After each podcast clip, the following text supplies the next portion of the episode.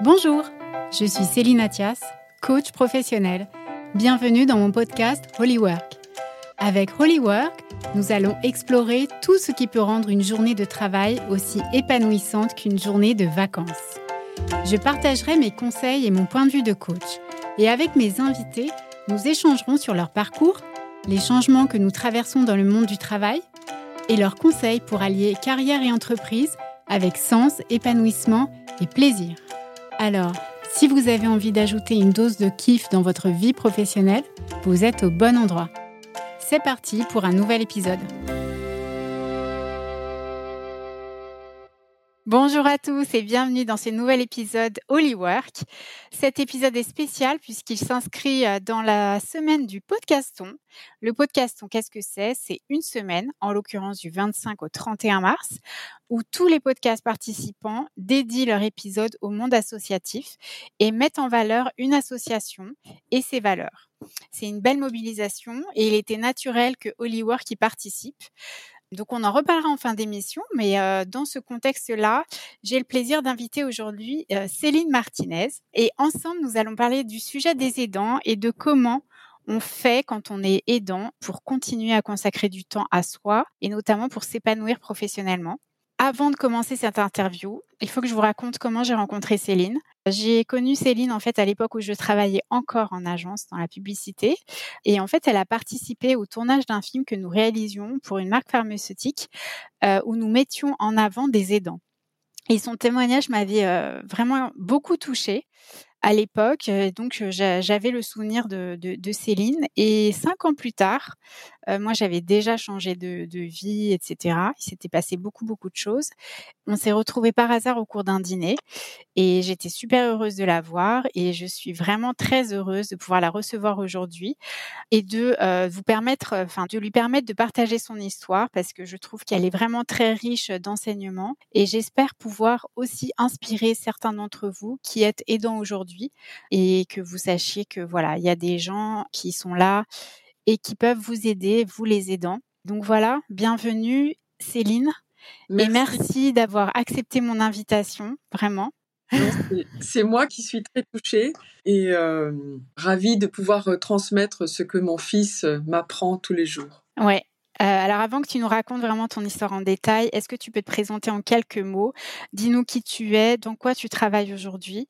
Alors, donc, je m'appelle Céline Martinet, j'ai 52 ans, maman de trois enfants, 25 ans, 20 ans et 13 ans, et c'est le dernier qui est porteur d'une des maladies rares les plus euh, difficiles, les plus graves sur les 8000 répertoriés dans le monde. Je suis psychologue euh, clinicienne, d'une part, et d'autre part, je suis consultante en psychologie pour la Compagnie euh, des aidants, qui est une plateforme qui œuvre justement pour les aidants. Et aujourd'hui, euh, l'épisode est dédié à la compagnie des aidants. Donc, on, va en parler un petit peu plus longuement tout à l'heure. Euh, mais avant ça, euh, je voulais que ce soit toi qui le fasses parce que au début, j'ai pensé moi l'écrire dans mon intro, mais quand ça vient de la personne concernée, c'est encore plus fort. Est-ce que toi, tu peux nous donner la définition d'un aidant? Qu'est-ce que c'est un aidant? Alors, un aidant, il faut tout de suite commencer par dire que c'est une personne non professionnelle. On ne reçoit pas de formation. Dans le cycle naturel de la vie, on va tous devenir aidants de son proche fragilisé, souvent ce sont nos parents, nos grands-parents. Euh, là, pour élargir la définition, car nous sommes 11 millions d'aidants en France. 11 millions, c'est énorme. Voilà. C'est un, donc une personne non professionnelle qui va apporter des soins réguliers à son proche fragilisé par l'âge, donc euh, la perte d'autonomie, la maladie chronique ou le handicap. Donc ça recouvre une présence journalière auprès du proche pour l'aider dans son parcours de vie, du matin jusqu'au soir et, dans sa dignité surtout. Ouais. Et souvent, on est aidant, mais on ne sait pas qu'on est aidant. Oui. Et c'est pour ça que euh, je me souviens quand on avait euh, travaillé ensemble sur cette campagne, en fait, euh, on s'était dit que beaucoup de gens, en fait, on dit qu'il y a entre 8 et 11 millions d'aidants en France, mmh mais en fait, il y en a beaucoup plus parce que beaucoup ne se déclarent pas comme étant aidants, mais ils sont des aidants quand même. Oui, ils s'invisibilisent eux-mêmes. C'est vrai que par rapport à, nos religions, hein, toutes les religions, on se dit au début, euh, comme on dit dans les religions euh, indiennes, euh, c'est notre karma. voilà, on a chacun un sacerdoce à porter et et donc on se dit voilà, on est en France, on a la sécurité sociale, on a un toit, on a à manger, donc tout va bien. Non, tout ne va pas très bien. Les aidants vivent des situations quelquefois qui sont hors normes et ils se culpabilisent justement de ne pas être à la hauteur alors que c'est tout à fait normal de se retrouver dans des situations absolument dantesques et il faut absolument que les pouvoirs publics se représentent cette charge qui peut être financière, physique, morale et autres et qu'il faut absolument qu'on tende la main aux aidants. Mais pour que le gouvernement se rende compte de ce qui se passe sur le terrain, il faut que les aidants aillent voir leurs élus, par exemple en mairie, et expliquer ce qui leur arrive. Sinon, l'information ne, ne passera jamais. Donc c'est la grande difficulté de l'invisibilité des aidants qui se taisent par dignité. Et aujourd'hui, voilà, avec la compagnie des aidants, on allume les feux verts pour dire euh, ce que vous vivez est lourd et parfois extrêmement difficile. Et on est là justement pour réorganiser et euh, soulager euh, ce parcours qui est un véritable parcours du combattant. Alors, est-ce que tu peux nous raconter comment tu es devenue aidante, toi? Alors en fait, je suis devenue aidante à la naissance de mon enfant. Dans, qui s'appelle? Qui s'appelle William, qui a aujourd'hui 14 ans. C'est impressionnant, j'arrive pas à y croire. Et c'est vrai qu'on lui promettait mmh. euh, une vie euh, très dure et j'ai déconstruit ce que m'ont dit les médecins. Aujourd'hui, c'est un enfant qui est très heureux, mais euh, les dictats de la maladie imposent un rythme de famille, un rythme en, société qui est complexe qui est lourd, qui est difficile, parce qu'il fait des crises de colère, parce que... Oui, est-ce que tu peux nous raconter qu'est-ce qu'il a exactement? Alors, il a le syndrome de Prader-Willi, c'est le chromosome qui est abîmé. C'est un accident génétique, c'est la faute de personne, c'est comme un accident de voiture. Et donc, c'est un énorme dérèglement hormonal. Quand nous, nous avons euh, des niveaux à peu près cohérents et classiques de nos hormones pour dormir, manger, rire, observer le visage de quelqu'un d'autre et rentrer en relation avec les humains, chez lui, tout ça est extrêmement désorganisé. Et euh, alors, il est fondamentalement bon, Vraiment, c'est la bonté incarnée, mais en même temps, c'est un enfant qui vivra ses émotions comme un enfant de deux ans. Donc, quand il est en colère, il se met très très très en colère, il peut tout casser, se frapper ou frapper les autres. Il aura tout le temps faim, il n'a pas la sensation de satiété, donc ça complexifie notre rapport en société, en famille. Chaque repas est, compliqué parce que on lui présente un plateau avec entrée, plat, dessert. Si on lui représente un quart d'heure après le même plateau, il va vouloir le manger. Donc si on ne le protège pas, il deviendrait obèse avec tout ce que ça signifie pour le parcours de vie. Voilà, c'est un, c'est un être qui est fragilisé par une maladie qui est difficile, qui est complexe, qui lui impose des interdits qui sont, qui sont majeurs, surtout chez un enfant, et qu'il ne comprend pas parce que son développement connectif n'est pas optimal. C'est un enfant qui ne sait pas lire et écrire, mm. qui sait très bien interagir, qui, qui, qui sait très bien s'exprimer, mais voilà, il n'a pas toutes les compétences pour saisir que sa situation est difficile. Par exemple, il y a des, des, jeunes, par exemple, qui vont être diabétiques et qui vont comprendre qu'il ne faut pas trop s'amuser avec le sucre. Il faut qu'ils vérifient leur glycémie, etc. Mon fils, non. Il est incapable de ça. Il a besoin d'un tutorat et d'un tutorat à vie. C'est pour ça que son autonomie est très, très, très engagée dans le sens où il ne pourra pas euh, être libre euh, totalement euh, quand il sera plus âgé. Il faudra qu'il se retrouve dans un milieu protégé. Ah en France, il n'y a pas de structure efficiente ou suffisante pour accueillir des enfants avec des troubles aussi, aussi sévères. Donc c'est, mon combat. C'est mon combat de, de continuer à vivre, d'essayer de protéger euh, ce qui peut être beau, ce qui peut être joyeux, malgré, comme je disais, les dictats de la maladie qui, qui imposent énormément, et notamment à la famille. Et je rebondis aussi sur cette idée qu'il y a 11 millions d'aidants, mais il y a aussi des jeunes aidants. Il y a à peu près, là, il c'est encore moins ciblé comme chiffre. On est entre peut-être 500 000 et 700 000 euh, jeunes enfants, surtout par rapport aux familles monoparentales, des mmh. enfants qui ont entre 5 et 18 ans, mais ça ne veut pas dire qu'on n'est pas aidant quand on est plus âgé, et qui sont auprès souvent de leur mère seule, atteinte de cancer par exemple, ou qui mmh. vont euh, devoir gérer les fratries euh, et qui, qui ont tout de suite des responsabilités d'adultes parce que si on aide toujours ses, parents un petit peu à la maison pour, comme on dit, mettre le, la main à la pâte, eux, la chronicité, l'intensité de l'aide fait qu'ils ne sont pas du tout dans, dans une vie où ils, peuvent être des enfants. Insouciants. Oui, donc c'est vraiment à peu près deux à quatre par classe. C'est quand même impressionnant. Hein, comme... C'est beaucoup, ouais. Oui. Alors revenons à ton histoire. Quand William naît, toi tu as quel âge et qu'est-ce que tu fais enfin, Moi je suis voilà. perturbée dans les dates. Je crois que j'ai à peu près 34 ans. Ok. je suis dans la fleur de l'âge. j'ai beaucoup de force. Et donc je vois bien que c'est pas un petit oiseau qui est tombé du nid. Je comprends très vite parce que j'avais des soupçons pendant la grossesse. Cet enfant ne bougeait pas. Et comme c'était une troisième grossesse, je me disais, il y a quelque chose qui ne va pas. Donc déjà, j'avais une semi-confirmation à la naissance quand on me dit l'enfant a une détresse cardiaque, il faut absolument pratiquer une césarienne d'urgence. Et on me dit, on va vous mettre l'enfant près de votre visage, vous pourrez le, rencontrer, etc. Et en fait, pas du tout. Il est emporté en, urgence hors de mon ventre et il est réanimé pendant deux heures, ce que je ne sais pas, puisqu'on me met en salle de réanimation parce qu'on m'avait injecté beaucoup de doses pour endormir mes jambes et, mon ventre. Et donc c'est vrai que les débuts de notre vie, c'est déjà un arrachement, c'est-à-dire qu'on m'emporte mon enfant et je ne sais pas ce qui se passe. Et euh, au bout de ces deux, trois heures, j'ai mon mari qui vient me voir et la pédiatre qui vient me voir, qui essaie de me rassurer, mais je comprends bien que ça va pas du tout parce que leur visage ne euh, se coordonne pas avec leur discours. Et quand on m'autorise à venir le voir, je vois bien que c'est un enfant qui est écartelé comme une grenouille avec plein de tuyaux partout et qu'on le maintient en vie avec des machines alors qu'il vient de naître. Donc ensuite, on lui fait passer moultes examens, notamment du cerveau, pour savoir s'il n'a pas le cerveau en bouillie. Il ne tête pas. Donc là aussi, je me dis, euh, il y a quelque chose, c'est pas seulement que la, fatigue d'un nouveau-né, parce que quand même, malgré la fatigue, il y a toujours des instincts qui sont très puissants chez le bébé. Je vois bien qu'il est un enfant très très mou. Bref, toute l'équipe est en alerte et l'errance dure que deux mois pour nous. L'enfant est placé euh, dans un institut de périculture pour enfants prématurés, avec tous les systèmes pour le maintenir en vie, et on pratique des tests génétiques et le diagnostic tombe, il est porteur du syndrome de Prader-Willi. À partir de là, je m'effondre, je lis en diagonale ce que ça signifie que cette maladie, je suis psychologue clinicienne, donc j'ai une lecture de psychologue. Oui, donc tu as un cabinet déjà Non, je n'ai pas de cabinet, parce que comme j'étais mariée avec un pilote de ligne, je préférais être à la maison pour élever mes enfants.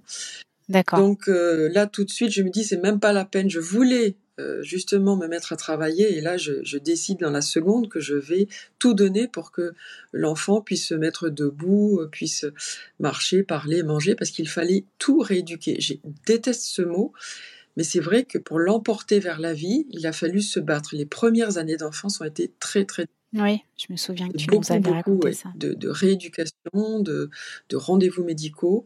Et on n'est pas mère dans, dans ces moments-là, on est un petit soldat. Il faut répondre aux, injonctions des rendez-vous et encore une fois, à la maladie qui, qui empêche de manger, qui empêche l'enfant de pleurer, qui, euh, qui, qui s'abat sur lui, hein, qui s'abat sur un corps mmh. de nouveau-né. Euh, et je pense qu'on est voilà, on est complètement infiltré d'adrénaline et d'espoir. Euh, en même temps, j'étais très déprimée parce que je voyais l'ampleur du de la charge, de la mission, et je me disais je n'y arriverai jamais. Donc je me suis battue seule dans ma maison avec mon bébé, en pleurant, en, souffrant, en me taisant. Euh, j'ai, je me suis ouverte qu'à des certaines amies, j'ai parlé avec ma famille, mais c'était très difficile de transmettre euh, l'angoisse. Donc euh, je me suis tournée vers des professionnels de santé qui m'ont beaucoup beaucoup aidé, accompagné, des psychologues de la PMI qui venaient à la maison parce que c'est très mmh. difficile de pouvoir habiller l'enfant parce que lui donner un biberon ça mettait trois heures par exemple. Donc euh, sortir dehors c'était une expédition. Donc on est très isolé aussi dans ces moments-là. Et donc voilà, au fur et à mesure du moment où moi je me remettais debout, en même temps que l'enfant s'éveillait à la vie, difficilement, très délicatement, comme, comme un koala, avec tout ce qu'on ne savait pas de la maladie. Parce qu'un jour, j'ai débarqué à la FNAC en disant euh, Est-ce que vous auriez un livre sur le syndrome de Prader-Willi? On m'a dit ah, Non, non, il n'y a rien. Donc je me suis dit Mais est-ce qu'il est qu'il existe en fait, mon enfant? Qui est-il? Donc je cherchais sur le visage des gens une réponse je me disais, il y a bien quelqu'un sur cette planète qui doit savoir quelque chose. Donc j'étais comme une enragée. Et euh, la nuit, le jour, je cherchais, je cherchais, je cherchais des informations. Jusqu'au jour j'ai une amie qui m'a mis en contact avec l'association Prader-Willi France. Et là, ça a été difficile pour moi aussi parce que euh, je veux dire quelque chose qui est un petit peu douloureux pour, pour les familles, mais que je respecte immensément. Mais les personnes qui sont porteuses de trisomie, on les reconnaît à leur visage avec les yeux en amande, une bouche qui, qui, est particulière, euh, les mains, c'est une caractéristique physique. Et là aussi, euh, je savais que nos enfants ont des caractéristiques particulières avec des yeux en amande, des grands fronts, des petites mains, une bouche en chapeau de gendarme. Et je ne voulais pas qu'ils soient comme ça, euh, un numéro, et qu'on dise cet enfant-là, ces enfants-là. Non, pour moi, c'était un être qui avait des particularités très, très, très, très spéciales. Et j'aime bien d'ailleurs la notion de personnes handicapées traduites dans les autres langues. Par exemple, en Angleterre, on dit special need child. Une personne a besoin spécifique. En espagnol, on dit euh, euh, niños con capacidades diferentes. Voyez? Alors que chez nous, c'est handicapé. Et, au bout d'un moment, c'est vrai que au début de la vie de mon enfant, j'ai vu le syndrome sur pattes. Donc je, je n'ai vu que la maladie. Et, fallu déconstruire et, retravailler avec des, psychologues justement pour retisser ce lien qui avait été extrêmement abîmé. Et donc un jour, je me suis, euh, je suis devenue bénévole et euh, une personne de, de l'association Prader Willy France me dit on a besoin d'un témoignage. Est-ce que tu voudrais venir au micro d'un journaliste? Et je me dis écoute, maintenant Céline, tu as 40 ans, c'est bon, tu vas oser, ça suffit. Il y a plein de choses qui clochent, donc j'y suis allée vraiment à petits pas en me disant qui moi, pour, pour raconter euh, ce qui ne va pas, etc. Mais j'avais repéré qu'il y avait des manquements. On m'avait fait l'annonce sans soutien d'une psychologue, donc j'avais pris un pavé, un immeuble dans la figure, seul sur un, un lit d'hôpital. Euh, ensuite, je m'étais retrouvée très seule à la maison, à chercher les informations, à être malmenée entre les structures, à ne rien comprendre au dédale administratif, à ne pas savoir comment interagir avec ces personnes. On ne parle pas avec une assistante sociale comme on parle avec un psychologue. On parle avec un avocat comme on parle avec un médecin. Donc ça, ce sont des choses qui s'apprennent. Et être aidant, c'est véritablement un métier. Donc je vais à ce micro et le journaliste euh, trouve que, que je m'exprime assez correctement et que j'ai les idées claires. Et il me présente à Claudie Culac, qui est fondatrice de la Compagnie des aidants et qui me dit J'aimerais te rencontrer, etc. Est-ce que tu voudrais venir témoigner au conseil euh, régional sous l'égide de Madame Pécresse qui va parler des aidants, etc. Et donc c'est là que j'entends la maire de Villepinte une femme euh, exceptionnelle de, de, combativité, et elle dit en quelques phrases ce que j'ai perçu pendant des mois et des mois, moi en, souterrain, dans, mes tranchées. Et donc, alors elle dit qu'on est une armée silencieuse, voilà, et que nous sommes la, clé de voûte de sécurité sociale française. Enfin, elle énumère toutes nos difficultés, et tout d'un coup, je me reconnais et je me dis, je ne suis pas seule. Enfin, euh, d'autres pensent comme moi et eh bien on va on va on va s'unir. Et donc c'est là où j'entends le mot vous êtes aidante et ça a illuminé euh, ma vie. Eh oui, parce que ça a mis un mot un peu sur ton identité, euh, ta nouvelle ma identité. Nouvelle identité, en tout cas, c'est pas mon identité totale, ça aussi, il a fallu que je le travaille. Oui, et que finalement, c'est vrai que quand on est aidant, ça nous avale totalement j'ai beaucoup de compères qui disent non, je suis pas aidante, je suis pas aidante. Et je comprends. Il y en a qui disent nous sommes des aimants. Je suis tout à fait, d'accord. Mais c'est vrai que ça, ça, dévore une grosse partie de notre existence, surtout quand on met au monde un enfant porteur de handicap. Accompagner une fin de vie de, de, de nos parents, c'est autre chose. Là, nos enfants fragilisés vont nous survivre. C'est ça qui est lourd, c'est ça qui est difficile, c'est un contexte moral qui est très très très très spécial et euh, on n'est pas rassuré du tout. Et alors, euh, la compagnie des aidants, est-ce que tu peux nous en parler euh, un petit peu? Alors, la compagnie des aidants donc, a été fondée par Claudie Cula, qui elle-même a été aidante de sa mère, de, de, sa tante à 200 km de chez elle. Donc, elle a vu, elle aussi, les, la complexité d'aider de loin, surtout quand on est salarié aussi. Donc, elle a très rapidement compris qu'il fallait mettre en place quelque chose pour pour aider. Donc, elle a fondé ce réseau, euh, cette plateforme euh, digitale, euh, la compagnie des aidants.org. qui aujourd'hui est extrêmement innovante parce que par exemple elle propose des tutos pour éviter de tomber dans la double peine. Comme je vous disais, nous ne sommes pas des professionnels de santé, nous ne sommes pas infirmiers ni médecins et pourtant nous faisons des piqûres, nous plaçons des respirateurs sur le visage de, nos proches, on va essayer de les lever du lit pour aller les, laver. Tout ça, ce sont des gestes euh, qui doivent s'apprendre pour ne pas avoir mal au dos, pour ne pas souffrir moralement de ne pas y arriver, etc. Donc il y a des tutos qui sont très courts et qui permettent justement d'être d'être soulagé pour comprendre qu'est-ce que c'est que la dépression ou la maladie d'Alzheimer ou comment posturer son proche par exemple. Donc il y a tout un tas de, de, contenus euh, qui peuvent euh, aider euh, éduquer les aidants. Donc ça c'est la première chose que fait la compagnie des mmh aidants. Je crois qu'ils font aussi un tour de France. Absolument, elle a mis en place une caravane des aidants itinérante euh, qui va sur de longs mois euh, se placer sur des places publiques ou à des endroits stratégiques de, de, grandes villes et aller au contact des aidants. Donc souvent, par exemple, la caravane est au pied des mairies ou des hôpitaux et donc euh, permettre d'informer, de sensibiliser euh, le, public, euh, justement, qui ne sait pas qu'il est, qu'il est aidant ou alors qui se retrouve dans des situations qui sont compliquées. Donc, il y a un certain nombre d'assistantes sociales qui sont là pour accueillir toute parole dans un, dans un endroit calme et, et privé, pour pouvoir élaborer une réponse ressource que l'on peut trouver sur l'instant ou qu'on peut travailler justement auprès d'une assistante sociale qu'on va leur donner. Il y a aussi une possibilité d'être écouté par des psychologues. Voilà, il y, a, tout un tas de services et de mise en, communion euh, des aidants qui permet aussi d'acheter des, des, produits ou des, objets qui permettent de faciliter euh, la vie de tous quand on est aidant ou aidé à moindre coût. Parce qu'on sait aussi que là, euh, donc c'est du soutien euh, pédagogique, soutien moral. Est-ce qu'il y a une forme de soutien administratif Oui, il y a par euh, exemple des, pour tout ce qui des fiches déjà euh pré-remplies.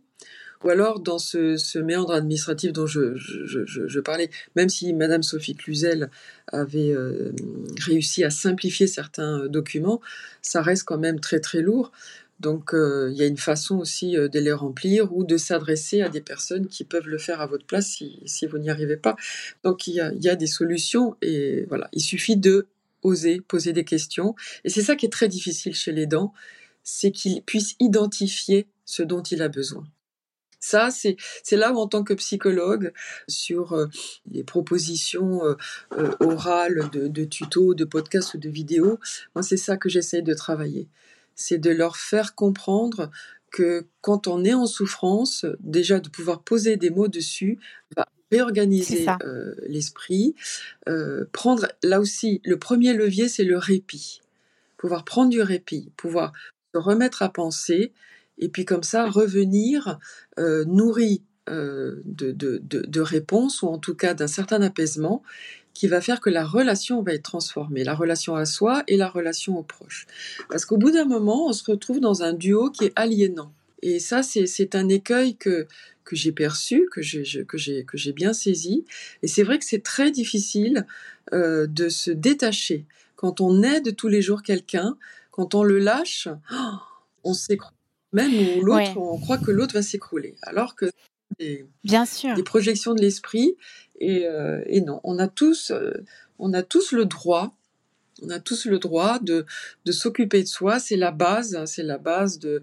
Je rappelle toujours cette théorie de la pyramide des besoins de Maslow. Voilà, chez les dents, euh, manger, boire, dormir, déjà c'est explosé. Les, Et eh oui, on n'a même pas le temps de ça. La, la base est explosée, donc après on ne peut pas, on peut pas construire. Donc, euh, on ne peut pas tout transformer, mais on, peut, dans une certaine simplicité déjà, euh, reconstruire euh, des, bonnes bases. Donc voilà, poser des mots sur sa souffrance, prendre du répit, ce qui permet de se relier à soi et aux autres, et ensuite de d'oser demander finalement ou de mettre des mots sur euh, ses besoins et, et voilà absolument. Alors c'est vrai que les gens vont dire oui, elle est bien mignonne euh, prendre du répit on aimerait tous le faire mais c'est très difficile. C'est vrai.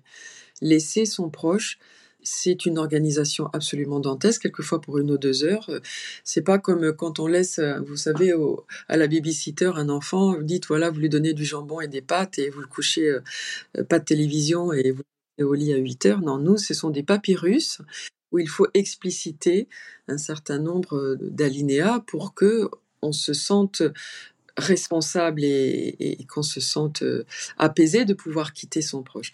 Donc là, il y a beaucoup de travail qui est fait de, de plein de structures de répit qui va vous envoyer par exemple des assistantes sociales ou des référents éducateurs chez vous et qui va vous écouter sur les besoins de votre proche.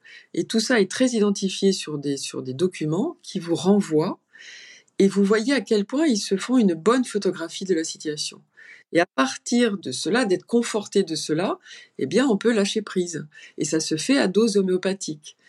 C'est vrai qu'on voudrait, euh, dans l'idéal, partir un mois.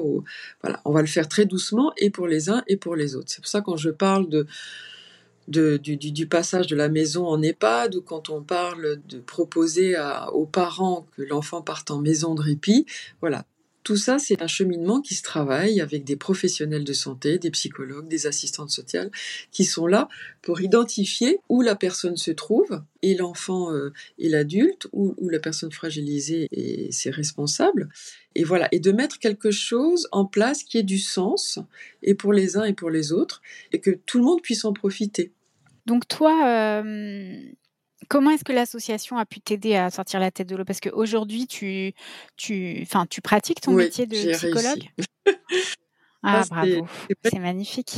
Alors, comment ça s'est passé euh, le process? Parce que moi, c'est ça qui m'intéresse pour mon, mon, sujet Holy Work, tu vois, c'est voilà comment, bah, du coup, tu t'es appuyé sur l'association pour après te donner le droit de, tu vois, de respirer, d'exister. Oui. Alors effectivement, c'est j'ai déjà je suis rentrée dans une communauté où euh, je pouvais partager des situations hors normes euh, sans être jugée ou alors incomprise.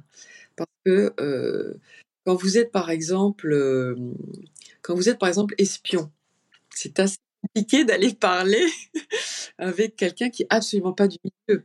Il veut se dire non mais certes Vraiment, ça, paraît, on a l'impression de raconter des films. Là, par exemple, euh, j'ai eu un contact téléphonique ce matin avec une amie dont le fils a fait un arrêt respiratoire alors qu'ils étaient sur l'autoroute, qui a la maladie de mon, de mon enfant. On peut pas raconter ça à, qui que ce soit. Il faut que, il faut que quelqu'un ait, ait saisi qu'est-ce que c'est que les troubles respiratoires depuis la naissance de l'enfant, les urgences respiratoires, etc. Et, mmh. euh, et c'est vrai qu'on peut se dire des choses assez impressionnantes, mais qui chez nous sont banalisées. Donc euh, voilà, donc là déjà.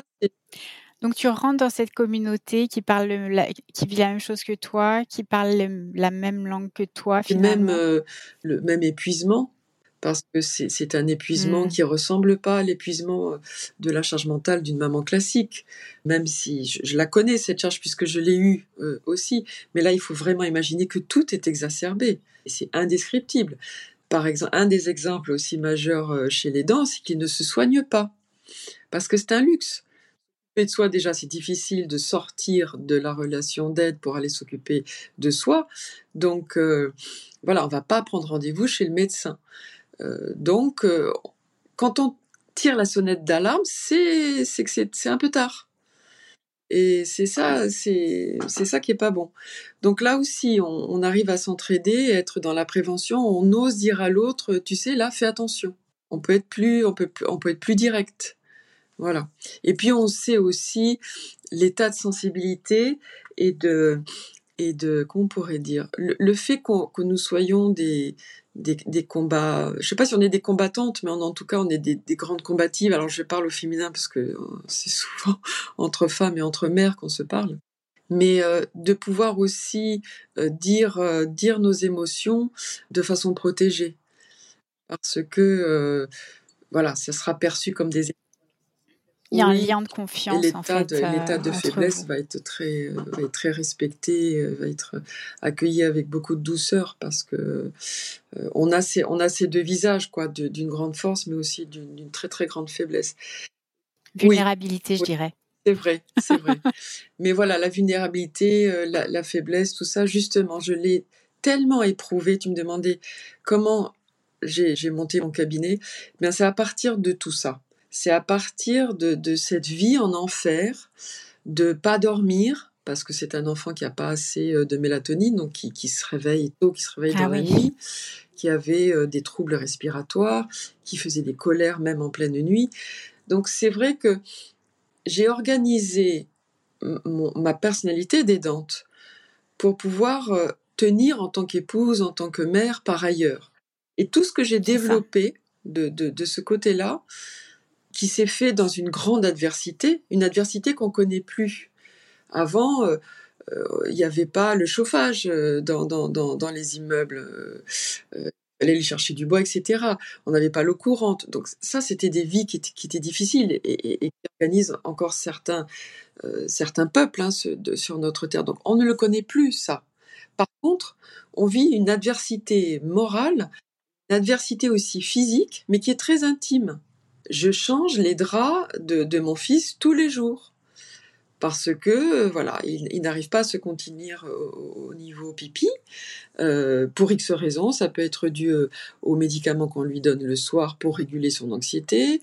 Euh, c'est dû aussi à une hypotonie résiduelle de, de son corps parce qu'il a une maladie qui fait que ses muscles, ses sphincters voilà, sont, peuvent être très mous, ou alors il est tellement, tellement abattu par, le, par le, la fatigue qu'il n'arrive pas à se réveiller. Donc voilà, donc j'ai une somme, euh, j'ai une intendance très très lourde à la maison que je dois traverser tous les jours. Alors, mon, mon credo, tu me demandais euh, est, quelle est ma devise? Ma devise, c'est de faire peu, de faire simple, mais de faire très bien. Donc en fait, je réduis la voilure.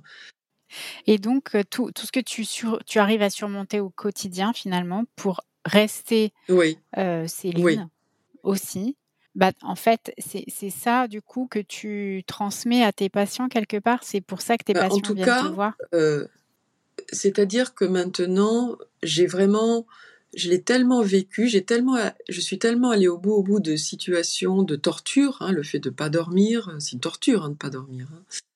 Dans certains pays, c'est utilisé pour, euh, pour, malmener les prisonniers. Euh, ne pas pouvoir euh, boire ou avoir une conversation en continu avec quelqu'un m'a fait comprendre quelle était la justesse de où placer le curseur dans la vie de ce qui est grave et ce qui n'est pas grave. Voilà. Donc, ça ne veut pas dire que quand une personne vit quelque chose de très douloureux, j'ai pas le droit de juger, moi, de dire si c'est grave ou pas. Mais je sais qu'en tout cas, c'est grave pour elle. Et, et, euh, et je sais les étapes de deuil qu'il faut traverser, justement, pour aller vers un autre paradigme. Donc aujourd'hui, de tout ce pain noir que j'ai, que j'ai vécu, parce que mon fils est mon plus grand coach à penser, il ne me fait pas souffrir, mon enfant. Au contraire, il m'a ouvert les yeux. Hein. Il m'a ouvert les yeux. Tout ce que je, j'adorais théoriquement, le fait de, de prendre le temps de, de, de, regarder le présent se faire, euh, de, de vraiment communiquer, de vraiment communier avec une personne. Bien aujourd'hui, je peux l'installer dans ma relation avec mon patient. Donc, de ce pain noir, j'en fais quelque chose. Donc voilà, je peux aider des personnes qui sont en souffrance. Avant, j'avais le syndrome de l'imposteur. Je me disais, mais à 24 ans, quand je suis sortie de la fac avec mon diplôme de psychiatre, je suis qui, moi, pour accueillir, par exemple, quelqu'un qui sort d'un camp de concentration? J'ai rien vécu dans ma vie. Je... Comment on peut s'identifier, etc. En fait, j'avais la neutralité, j'avais la formation, j'étais excellemment forcée, j'avais eu des très très bonnes notes, j'aurais dû être sûre de moi, mais je n'avais pas cette maturité. Cet ancrage, en fait, c'est ça qui t'a donné de l'ancrage dans ta pratique. Et là, le fait de le vivre de l'intérieur, voilà, aujourd'hui, euh, je, je, je, me suis dit, euh, voilà, je, je, peux exercer, alors malgré tous les obstacles, parce que je m'en suis remis une couche au niveau administratif, etc., eh ben, qu'est-ce que je fais? Je ne travaille pas tous les jours, mais je travaille un certain jour, le mardi, pour accueillir les adultes, et le mercredi pour accueillir les enfants, parce que je ne peux pas faire plus le fait d'être réveillée la nuit maintenant depuis des, années, ça fait presque une dizaine d'années que je suis réveillée toutes les nuits, je me suis organisée de façon très compartimentée. Et donc, euh, voilà, quand je suis avec mes aînés, par exemple, je suis véritablement avec mes aînés. C'est peu, mais c'est de grande qualité, et ils le savent. Je peux pas les emmener au restaurant, je peux pas les emmener euh, au théâtre. Et d'ailleurs, ils ne veulent plus, ils sont grands, ils ont 25 et 20 ans. Donc, euh, bon, ils m'invitent, hein, de temps en temps, ils sont absolument adorables. Mais je, je... voilà, les, les week-ends sont très, très compliqués. Quand William n'est pas pris en charge, c'est comme si j'avais un enfant de 6 mois. Donc c'est ça. Donc du coup, enfin, la compagnie des aidants t'a aidé à trouver des gens pour qui, qui viennent Ils m'ont aiguillé pour trouver les maisons de, de, répit. Euh, ils ont réfléchi à, à, comment me parler et, et, justement là aussi à, à, penser une nouvelle façon de vivre. Penser une nouvelle façon de vivre. Je trouve que c'est super intéressant. C'est vrai qu'il y a un deuil à faire il y a un deuil à faire. Euh, rien ne sera plus comme avant. D'ailleurs, ça me fait penser que là, j'ai travaillé euh, les quatre émotions euh, de base chez l'être humain, la joie, la tristesse, la colère et la peur. Et on s'est vraiment enfoncé dans la tristesse. Et c'est vrai que quand on accueille un enfant différent, quand on accueille un diagnostic lourd de maladie, hein, Alzheimer ou autre, on est atteint forcément on est forcément atteint. Alors, on va pouvoir être dans le déni, comme certains, ou on va essayer de faire semblant, etc. C'est très bien, mais il y a quelque chose qui a forcément changé. Et ne, pas regarder ça en face, finalement, ça va être dommageable.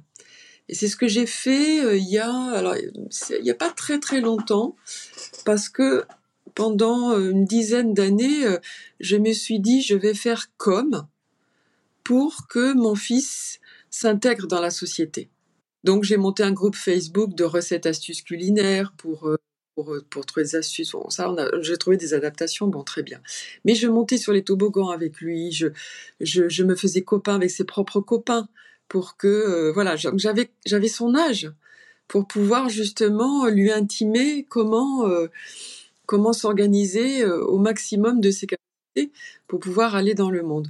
Et à un moment donné, euh, ce tutorat, j'ai plus pu le faire. J'ai plus de force. Ça prend beaucoup d'énergie. C'est vraiment très énergivore. C'est impossible. C'est une double vie. Il faudrait que je sois surhumaine. Donc, à un moment donné, il a fallu que j'admette. Donc, j'ai donné tout ce que j'avais dans ma haute. J'ai tout donné. Et aujourd'hui, j'accepte. Je lui dis, je suis vieille. Je, je suis fatiguée. Je, je dois lui dire très concrètement, je, je dois admettre pour que justement on soit euh, transparent l'un envers l'autre, qu'on soit très très clair, pour que euh, prenne aussi son envol. Et, c'est vrai que c'est à partir de ce, le sentiment de la tristesse est très juste en cela parce qu'il nous oblige à aller vers un autre paradigme, à aller vers un autre chemin. Et il ne faut pas imaginer que c'est triste quand on dit oh là là, c'est terrible, je l'abandonne en, EHPAD. Non, vous l'abandonnez pas en EHPAD. Vous le placez dans un endroit où il sera protégé, où il aura sa vie, sa vie. S'il a envie d'aller euh, manger avec une, dame euh, qui, lui fait plaisir, c'est très important pour gagner, pour qu'il garde, pour que la personne garde jusqu'au bout sa capacité identitaire et, et, ses choix et ses envies. Et ça, il faut vraiment qu'on se le mette dans le cerveau. Et ça, c'était difficile. Et c'est vrai qu'en tant que mère et en tant qu'aidante, puisqu'on a cette composante très maternelle de faire pour l'autre, ben, au bout d'un moment, euh, c'est vrai qu'ils doivent étouffer aussi de nous, les aidants. Là. On n'y pense pas à ça. On n'y pense pas, mais il faut, il faut se séparer pour mieux se retrouver. Et donc aujourd'hui, comment tu te sens euh, Je dois avouer que je suis extrêmement épuisée. Je suis très très épuisée. Euh, euh, dans le meilleur des cas, je suis la belle au bois dormant qui aimerait dormir 100 ans. C'est pas une tête de belle au bois. Pourtant, t'es rayonnante. C'est-à-dire que j'essaye au maximum de, de, de, vraiment, comme je disais, alors je choisis le sourire ou le silence et, et, et le faire simple. Ça, c'est sûr que je me contente de peu et alors là, j'ai une chance quand même, c'est que euh, je suis quelqu'un qui, qui apprécie beaucoup d'être seul. Moi, m'isoler, c'est pas quelque chose qui me coûte parce que j'ai beaucoup de hobbies. J'aime dessiner, peindre, etc. Donc euh, ça ne me pose pas de problème. Mais j'imagine les gens qui sont très extravertis et pour qui et qui sont obligés d'arrêter de travailler ou qui, qui divorcent ou qui euh, ça, je trouve ça très très violent. Et j'aimerais pouvoir être là en prévention et de leur dire prenez, prenez du temps pour vous, même si pendant quelque temps votre proche fragilisé va moins bien boire, on va pas lui changer la couche euh, dans, dans, les deux heures, etc. Ça va pas durer très longtemps, il va rien se passer de grave. Même si on entend toutes ces histoires horribles, hein, je sais bien, mais bon, voilà, il faut qu'à un moment donné un arrêt de cette situation qui peut être épidermique. Donc prendre du temps pour te ressourcer. Oui, il faut que la vie continue. Il faut que la vie continue. On n'est pas, on n'est pas Dieu. C'est ce que j'avais dit un jour à mon fils quand il s'endormait. Il, s'endormait comme une pierre. Et il m'appelait pas. Il fallait que moi je mette un réveil pour aller le réveiller, pour lui donner à manger. C'était, on vit avec des horloges autour de, du coup, nous les mamans avec euh, des enfants porteurs du syndrome de Prader-Willi. Et un jour je l'ai couché. Je me souviens, je lui ai dit, tu sais, mon chéri, je suis pas Dieu. Je te souhaite une bonne nuit, mais il faut que je dorme j'aurais voulu rester éveillé jour et nuit, mais c'est pas possible. On est des humains, on est des humains. Euh, donc voilà. Donc après, il y a beaucoup de choses qui m'ont aidé, comme le yoga, la méditation, la sophrologie, euh, les, massages euh, très, les massages chinois qui sont, sont, extraordinaires, qui vraiment replacent, nous replacent dans notre intériorité et de dire quelles sont mes forces, quelles sont, sur quoi je peux m'appuyer, qu'est-ce qui est important là. Tous les jours, je me dis, je meurs demain, qu'est-ce qui est le plus important là? L'essentiel en fait, c'est quoi qui est essentiel? Quand je vais acheter quelque chose dans un, dans un magasin, euh, que ce soit alimentaire ou un vêtement, c'est extrêmement précis. Voilà. Oui, Il faut que ce soit pratique. Vraiment, euh, ma vie est conditionnée quand même par, euh, par la simplicité mais aussi voilà par, par, sa maladie. Donc il peut pas manger de graisse, il peut pas manger de biscuits, de gâteaux. Donc il y a des, il y a des rayons entiers qui, qui c'est des croix rouges. Je rentre même pas dedans. Ça ne m'intéresse pas. Donc je, sais très vite, il, euh, il est vraiment un, un détecteur de, de, de bonnes et, et de, de, bonnes solutions, de justes solutions quoi. Voilà. Donc c'est triste quand euh, dans, la famille il y en a qui ne comprennent pas ça. Euh, voilà. Mais euh, mais c'est comme ça que j'avance. Voilà. Bravo en tout cas pour ton courage. C'est toujours très touchant de, t'écouter parce que en même temps, tu as un visage tellement, un sourire tellement rayonnant, plein de vie, tu vois? Et de se dire que voilà, tu surmontes toutes ces difficultés au quotidien depuis tant d'années, je trouve que c'est vraiment magnifique. C'est belle la vie. Hein. Je sais, et dans un contexte politique qui est très dur, mais euh, il y en a qui se battent pour nous. Moi, je peux pas me battre sur tous les fronts, mais euh, il y avait une chose très très belle, parce que là je travaille sur, sur la, la fin de vie, que je trouve très difficile. On m'a posé la question de savoir est-ce que vous préparez la, la fin de vie de votre proche, parce que mon fils peut mourir euh, spontanément. Hein. Il, peut, il peut tomber comme ça. Il a 3% de possibilité de, mourir comme ça. Puis, il peut nous arriver quelque chose. c'est vrai que dans nos sociétés occidentales très, très médicalisées, on a, on a vraiment éloigné. Le confinement a ramené cette peur-là crise sanitaire. C'est vrai que on a été, euh, on a été euh, propulsé dans, dans ces mondes qu'on a oubliés de, de, de, la maladie, de la, de la détresse, de la d'être démuni, de, de, de manquer. Euh, et pourtant, justement, on l'a vu, on a tous déployé quelque chose qui nous a transformés. On a tous. Et c'est pour ça que là, je, je, je pense que on se comprend un peu mieux, je pense, les aidants et ceux qui ne le sont pas du tout, ou qui le sont euh, de façon très très légère, par rapport ou aux attentats ou, à la crise sanitaire. C'est vrai que c'est un choc qui arrive. Qu'est-ce qu'on en fait? Et Ce que je trouve très important aussi, c'est de retrouver du sens. Parce que, comme je dis souvent, les aidants sont dans une mécanique du faire. Faire, faire, faire pour faire. Au bout d'un moment, on déprime et on a envie de se suicider. Euh, on n'est pas des animaux, nous sommes des êtres pensants. Justement, encore une fois, la théorie de Maslow, c'est-à-dire qu'à un moment donné, quand on arrive à des niveaux supérieurs, on a envie de transformer les choses.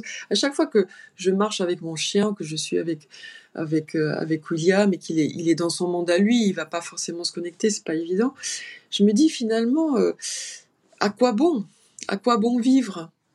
Quand on est tout le temps, euh, voilà, foncer chez les médecins pour éviter l'anxiété, pour éviter, pour éviter, pour éviter. C'est toujours pour éviter. À un moment donné, est-ce que quand je vais chez le pharmacien, on me dit oh là là, vous avez une tête, vous, devriez prendre des vitamines. Non, arrêtez de me booster. Vous allez me surbooster, je vais exploser. Moi, je... d'accepter aussi euh, voilà.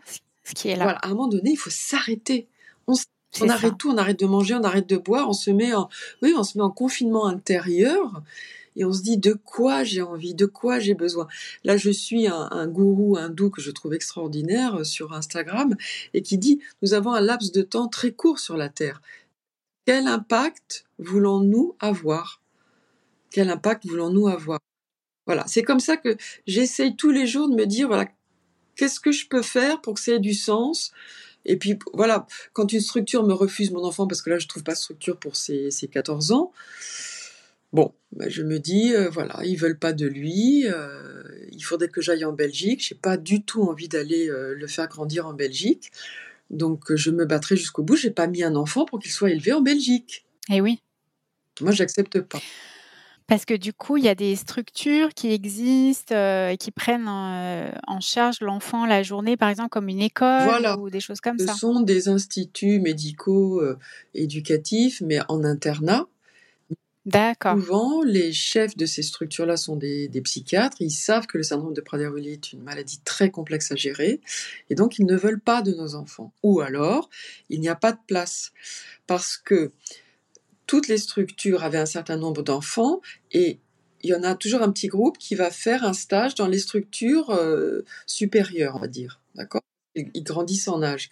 Mais avec la crise sanitaire, tout ça a été stoppé. Donc là, il y a un embouteillage euh, tout le monde a deux ans de retard. Donc, par exemple, là, on lui avait trouvé une structure, mais on aura de la place qu'en 2024 parce qu'il y a déjà deux enfants qui sont depuis déjà depuis deux ans dans leur famille, avec donc des parents qui doivent être mais euh, liquéfiés d'épuisement. C'est très très difficile de s'occuper d'un enfant porteur de ses besoins spécifiques jour et nuit.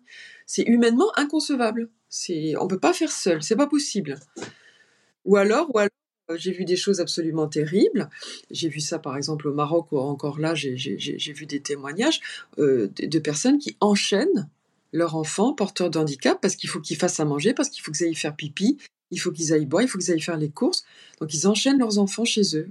Ouais, c'est ça aussi euh, la vie d'un aidant. Oui, ça peut arriver à des situations comme ça. J'ai entendu là un, vieux monsieur qui était venu m'écouter pour euh, une conférence. Et euh, je lui dis, mais où est votre épouse euh, Comment vous arrivez à vous libérer du temps comme ça? Il me dit, oh ben, je, le, je l'attache sur sa chaise percée. tu te rends compte? Et j'étais, je me suis dit, mais j'entends, je viens d'entendre, donc je dois faire quelque chose. Mais je ne peux pas. Donc voilà, il y a des super assos comme la compagnie des aidants, il y en a plein d'autres aussi, mais aujourd'hui on, valorise euh, la compagnie des mmh. aidants.org. Euh, et on te valorise toi aussi. et du coup, euh, du coup, comment est-ce qu'on peut te trouver? Comment est-ce qu'on peut te joindre si on a envie d'être accompagné par eh toi? ben, je, te, je vous remercie déjà de, de votre confiance. Donc, Céline Martinez, psychologue clinicienne à l'espace Guimel. Je suis euh, limite Saint-Cloud-et-Garches dans le 12. On me trouve sur LinkedIn. Euh, voilà, et euh, en tapant espaceguimel.com, on est dans un cabinet pluridisciplinaire et on, et, on, traite le corps et l'esprit parce que je ne séparerai jamais ça, le corps, de l'esprit. Et, et, voilà, et sinon, voilà, me joindre sur, euh, sur les réseaux euh, privés. Je, je, suis à l'écoute, bien sûr. Alors, si tu es d'accord, on va passer à la dernière partie de l'émission. C'est la partie des Holy Questions que, je, que tu connais. Du coup, dans ton job, quand tu travailles au mmh. cabinet, qu'est-ce qui t'anime au quotidien? Ce qui m'anime au quotidien, c'est de pouvoir permettre aux, personnes d'ouvrir leur, euh, leur porte secrète euh, pour pouvoir être dans leur vérité et le faire dans le calme et le faire dans le respect. Et, euh, et ça, pour moi, c'est des situations qui sont, qui sont indescriptibles de, de, beauté humaine. Voilà. Donc là, on est, on est au cœur de l'émotion et j'adore ça. On n'est pas très loin toutes les deux, du coup, parce que moi, c'est reconnecter mes clients à leur essence pour trouver du sens professionnellement. On n'est pas très loin. Quelle est ta routine du matin? Pour passer une bonne journée Alors toi, déjà, oui, c'est déjà passer une bonne nuit, dormir un minimum. je dors pas très bien la nuit. On s'est organisé avec mon mari, donc moi je gère les nuits et je redors de 6 heures à midi. Ah, C'est comme ça que d'accord. je tiens. Et avant, je n'osais pas le dire, et maintenant, je l'avoue. Et voilà, c'est ma vie, elle est atypique, elle est comme ça. euh, je dors et je suis opérationnelle de, midi à minuit, euh, je, fonctionne comme ça. Sinon, vraiment, alors, avant une, gr- une grande intervention très très importante, quand je fais des conférences auprès de, colloques ou autres, euh, je vais par exemple passer à l'Assemblée nationale, là, euh, donc j'ai un petit peu le, ventre qui se noue, je fais une salutation au soleil. Ça me stabilise et ça stabilise mon, mon esprit et je mange pas beaucoup. Et il faut- et C'est bien d'avoir un peu les- le, le- le ventre vide. C'est comme ça que, que, que je m'organise. Voilà. Quelle est ta devise du coup? Tu nous la, tu, est-ce que tu peux nous la redire? Oui, je vais la redire. Donc, faire simple, faire peu, mais le faire très bien. C'est hyper euh, apprenant, je trouve. Oui, ça c'est une ex-burnout. euh, Oui. on peut dire. Une ex burnouteuse. Est-ce qu'on est, on est ex? Hein? Moi, je crois pas qu'on est ex. Une fois qu'on a fait un burn-out, on peut toujours retomber dedans, je pense. Donc c'est Justement, les aidants, ils vont au burn-out, enfin, ils, ils vont bien, ils vont en burn-out. Et c'est ça où il faut arriver justement, avec la compagnie des aidants, on arrive justement à réguler pour éviter ces ça. Il y a une dernière petite chose par rapport au burn-out, c'est repartir à partir du corps. C'est ça. C'est pour ça, oui. C'est ce que tu nous disais tout à l'heure. C'était intéressant. Je Oui, voulais rebondir dessus. C'est oui, que tu nous as beaucoup parlé de euh, ce qui t'a aidé et, et tu as du coup évoqué euh, la sophrologie, le yoga. Tout ça, c'est euh, en contact avec le corps. Donc en fait, c'est en fait c'est euh, c'est- du coup énergétiquement c'est ce qu'il y a de plus bas parce que de plus matériel, mais c'est de là qu'on repart pour repartir. Il faut absolument. repartir du corps Oui. pour après remonter et et, euh, et apaiser, consoler ses émotions et du coup après clarifier ses idées finalement. Exactement. euh, surtout qu'aujourd'hui, on a un grand éclairage de la part des, des neuroscientifiques qui sont même extrêmes. Il faut faire attention parce que ça, nous vide un peu de notre substance morale et de l'âme humaine. Euh, c'est donc la psychologue, elle va venir ici euh, militer pour, pour l'âme. Mais effectivement, on, est fait de beaucoup d'hormones. Et les hormones positives, c'est euh, la dopamine, l'ocytocine. Et où est-ce qu'on la trouve, indépendamment du carré de chocolat C'est vraiment aller aller en forêt parce que le cerveau va se rétablir avec la, la, la, chroni- enfin, la synchronicité euh, de, des saisons. hein. Par exemple, en France, on a de la chance d'avoir quatre saisons. Donc c'est vrai que aller se confronter aux arbres, aux feuilles, au sable, à l'eau, euh, c'est ce qui permet voilà, de, de, de, rétablir euh, le, corps et éviter qu'on soit en surcharge épidermique euh, au niveau mental. Et, euh, et c'est vrai que repartir du corps va, permettre de se, de se donner des nouvelles à soi-même et se dire là, là, je ne peux pas. Et le dire très simplement, de dire à son proche, non mais euh, là, euh, on va s'arrêter deux minutes, moi je vais aller lire une page. Alors si tu veux crier, tu vas dans ta chambre, tu tapes sur un coussin. Si tu veux faire une crise de nerfs, tu vas là. Hein. Mais moi, je, pendant 30 minutes, là, je vais boire un thé. Alors quelquefois, je ferme la porte à clé. Hein. Je suis obligée je suis obligée. Donc on, on est obligé, c'est vrai, d'imposer des choses très sévères, mais qui sont des limites, qui va aussi rassurer l'autre. Oui. Et puis c'est vital aussi pour toi. Absolument. Mais c'est vrai qu'il faut un certain niveau de maturité pour oser, euh, pour oser le voilà, faire. repartez du corps, mesdames, messieurs. Repartez du corps. Voilà. Prenez soin de votre Oui. corps. Et ça, je, je fais un petite seconde auto-promo pour, euh, pour Holywork. Euh, je vous ai concocté un épisode euh, sur euh, Ah, l'énergie et la nutrition et on va reparler du corps parce que c'est très important. euh. Et pardon, alors dernière petite chose, c'est que quand vous ne pouvez pas vous extraire de la maison pour faire cette séance de sport ou autre, le, faire une petite séance de yoga avec un petit téléphone ou un écran, le, la personne fragilisée ou en perte d'autonomie qui est près de vous, elle va s'identifier à ce moment de calme, à cette respiration-là. Quand je fais du yoga, mon fils s'assoit à côté de moi et il me regarde. Et il, il c'est assez étrange comme situation. Il y a une espèce de synchronisation alors, en fait de l'énergie voilà. qui se fait. Tout à fait. Ou alors de voir quelqu'un, on peut demander par exemple des praticiens en shiatsu de venir chez vous pratiquer un, un massage sur les habits d'ailleurs de votre proche fragilisé et de voir votre proche avec un visage détendu et différent, va aussi induire une nouvelle euh, façon de converser ensuite avec, avec lui. Donc c'est très étonnant. c'est ça, on va pas s'arrêter. Alors, est-ce qu'il y a une chanson, une musique qui te fait du bien? Il y a plein de chansons. Alors, je, réfléchissais. Il y en a une, c'est euh, de Nick Kershaw, euh, In Your Shoes. Et à chaque fois qu'elle parle, euh, voilà. Ok, je note In Your Shoes parce que tu sais, je fais une playlist Holy Work en fait sur Deezer et donc je vais l'ajouter. Je vais ajouter ta chanson. In your shoes. Alors, euh, ensuite, petite question. Une personne que tu me conseillerais d'inviter? Alors, Stéphanie Lessolière, une grande amie, qui a écrit un livre qui s'appelle Lou, L-O-U.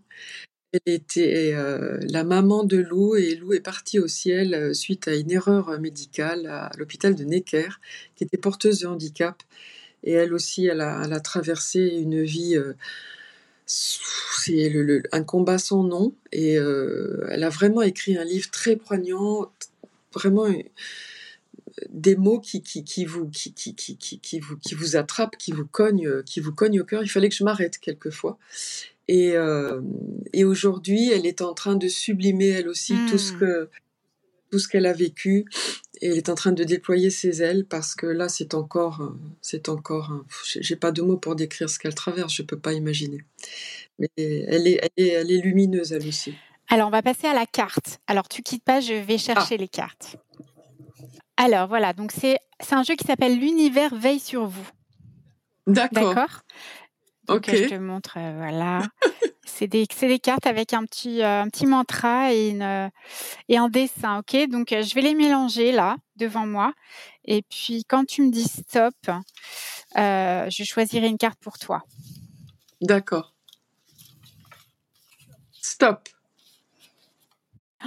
alors, la véritable guérison opère lorsque je me donne la permission de sentir quels en sont les sentiments déclencheurs.